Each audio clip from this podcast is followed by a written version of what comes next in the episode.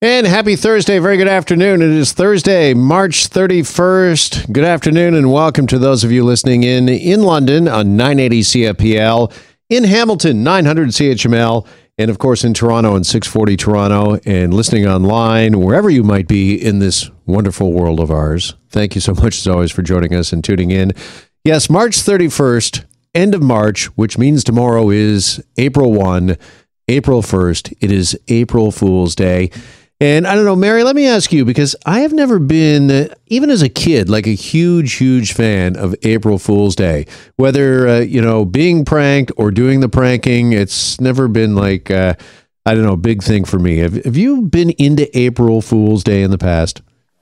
You know what? It's a ton of fun. I have tried and, and had some successes, had some fails, but it's the ones that the pranks that have been pulled on me that are the most memorable. And boy, oh boy, there were some good ones. Is there anyone in particular that really stands out?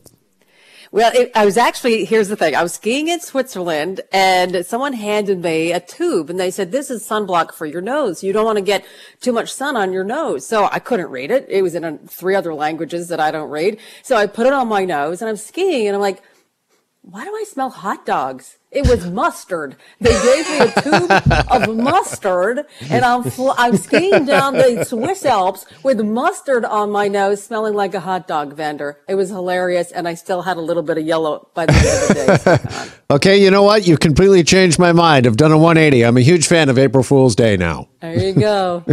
that was pretty How good, actually. you? Uh, you Thank know, you. that was funny. for me, the one that uh, really stands out, this is years and years ago. And if you're listening on 980 CFPL in London this afternoon, maybe you might remember this. Maybe you got caught up in it. But uh, back in the day, when I was co-hosting the morning show on FM 96 in London, we did an April Fool's prank, and it was very elaborate the way we set it up. We got on the air at like 5:30 in the morning, and then the first traffic report come on, I think like 10 to 6, and uh, it was basically that uh, there was a tractor trailer on the side of the road. It was uh, broken down, and then from there we had some callers call in, and they were saying, "Oh yeah, yeah, I've seen that truck. It's actually a Labatt truck uh, because the Labatt Brewery is in London, right?"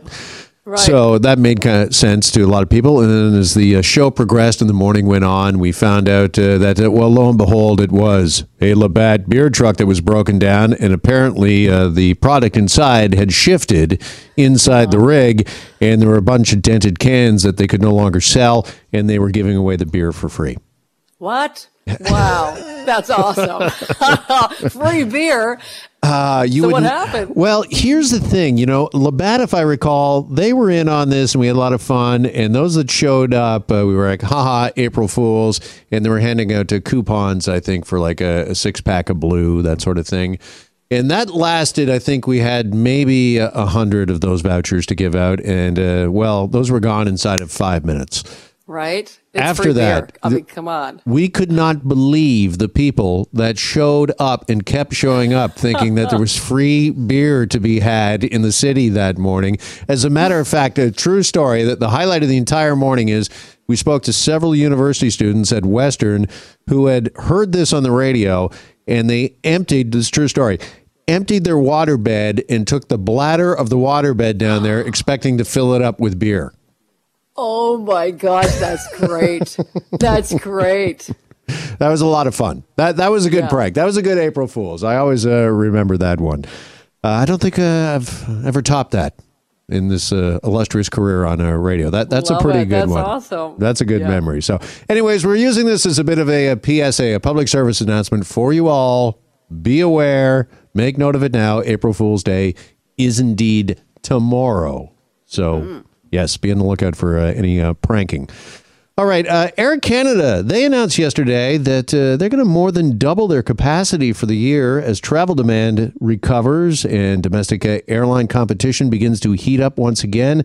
The airline saying that uh, they will actually boost seat capacity by, how about this, 150% compared to last year as restrictions regarding COVID ease both here in Canada and right around the world. And for more on this, let's welcome in Lesley Keyter, the travel lady who joins us now.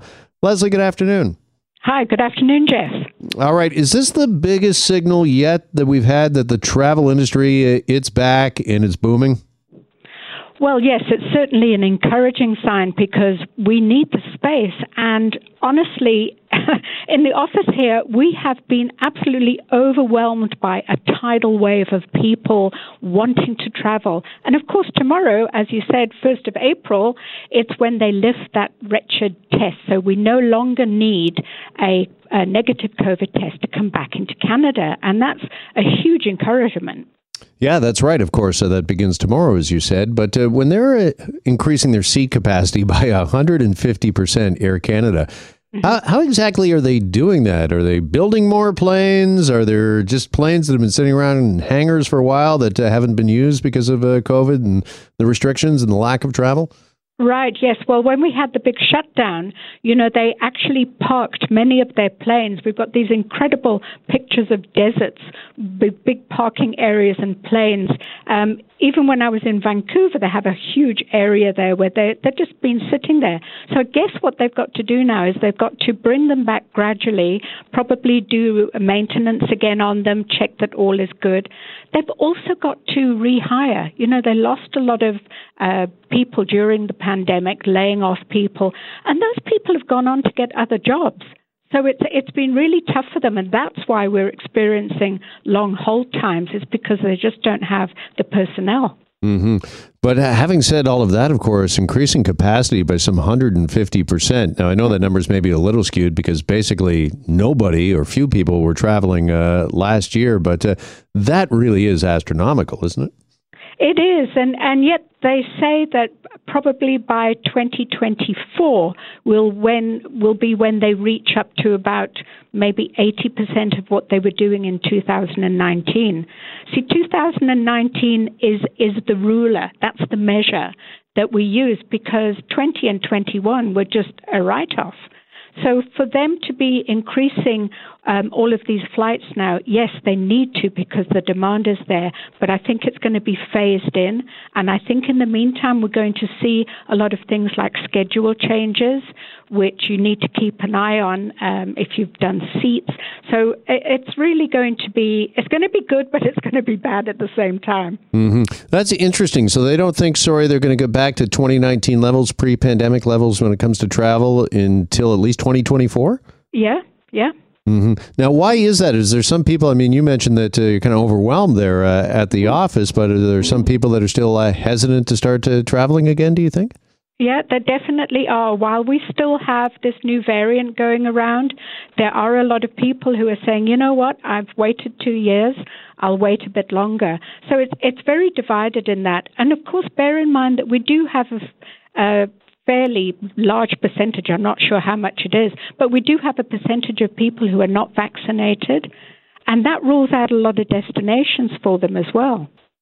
All right, so uh, 2024 is when they expect to get back to pre-pandemic uh, mm-hmm. levels. But uh, moving forward here now and adding capacity, like Air Canada is, if you are boarding a flight in the not too distant uh, future, what are some of the rules you need to be aware of? Uh, it's still uh, masked, right? You have to be fully masked on an aircraft. Is that correct? Yes, you do. You still have to do that. You still have to produce copies of your vaccination certificates to get on. And uh, of course, you always have to have that ArriveCAN app to get back into Canada so that uh, you do the health questionnaire. So, not much has changed in that regard. Um, and I think maybe they will loosen up restrictions. I know some of the airlines have started serving alcohol on board again because they stopped doing that for a while. I think it was just uh, they couldn't manage people who got frustrated about wearing a mask. mm-hmm.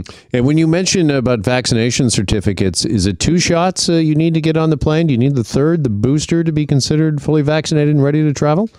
The airlines are saying two shots now, but many of the tour companies and cruises have started saying you've got to have the booster shot as well. So I wouldn't be surprised if that's upgraded now to say booster shot as well. All right. And what about prices, Lesley? Where are they right now? If Air Canada is doubling their capacity for the year, and uh, getting their seat capacity up uh, 150% compared to last year. Obviously, the demand is there, but it sounds as if uh, they're playing catch up when it comes to supply. So, just mm-hmm. basic economics is prices, are they going up? Well, if you take precautions and you book well ahead of time, you can still get some decent pricing. Obviously, it's the old thing if you book very last minute, you stand the chance of, of having a much higher price. The airlines have said that they're doing their best to keep prices stable and they do have some reserves. But with the fuel prices going up, uh, it's inevitable that uh, air prices will go up eventually, but I don't think we'll see any huge moves until maybe the third quarter or so. All right, just finally, uh, Lesley, uh, Air Canada again reporting that they're going to double their capacity for the year. Is that uh, holding true for the uh, rest of the airlines? Have they announced anything similar? Haven't heard anything yet from WestJet, but you know, WestJet and Air Canada, they ride in tandem. They watch each other all the time. Uh, they watch each other's prices so that they can be on the same same level. So I wouldn't be at all surprised if we don't hear that WestJet is going to do the same. We have now got flights um, on WestJet going direct into London Heathrow on the Dreamliner, which a lot of people are really pleased about. It's a great aircraft. So I think we're going to see more and more of that coming.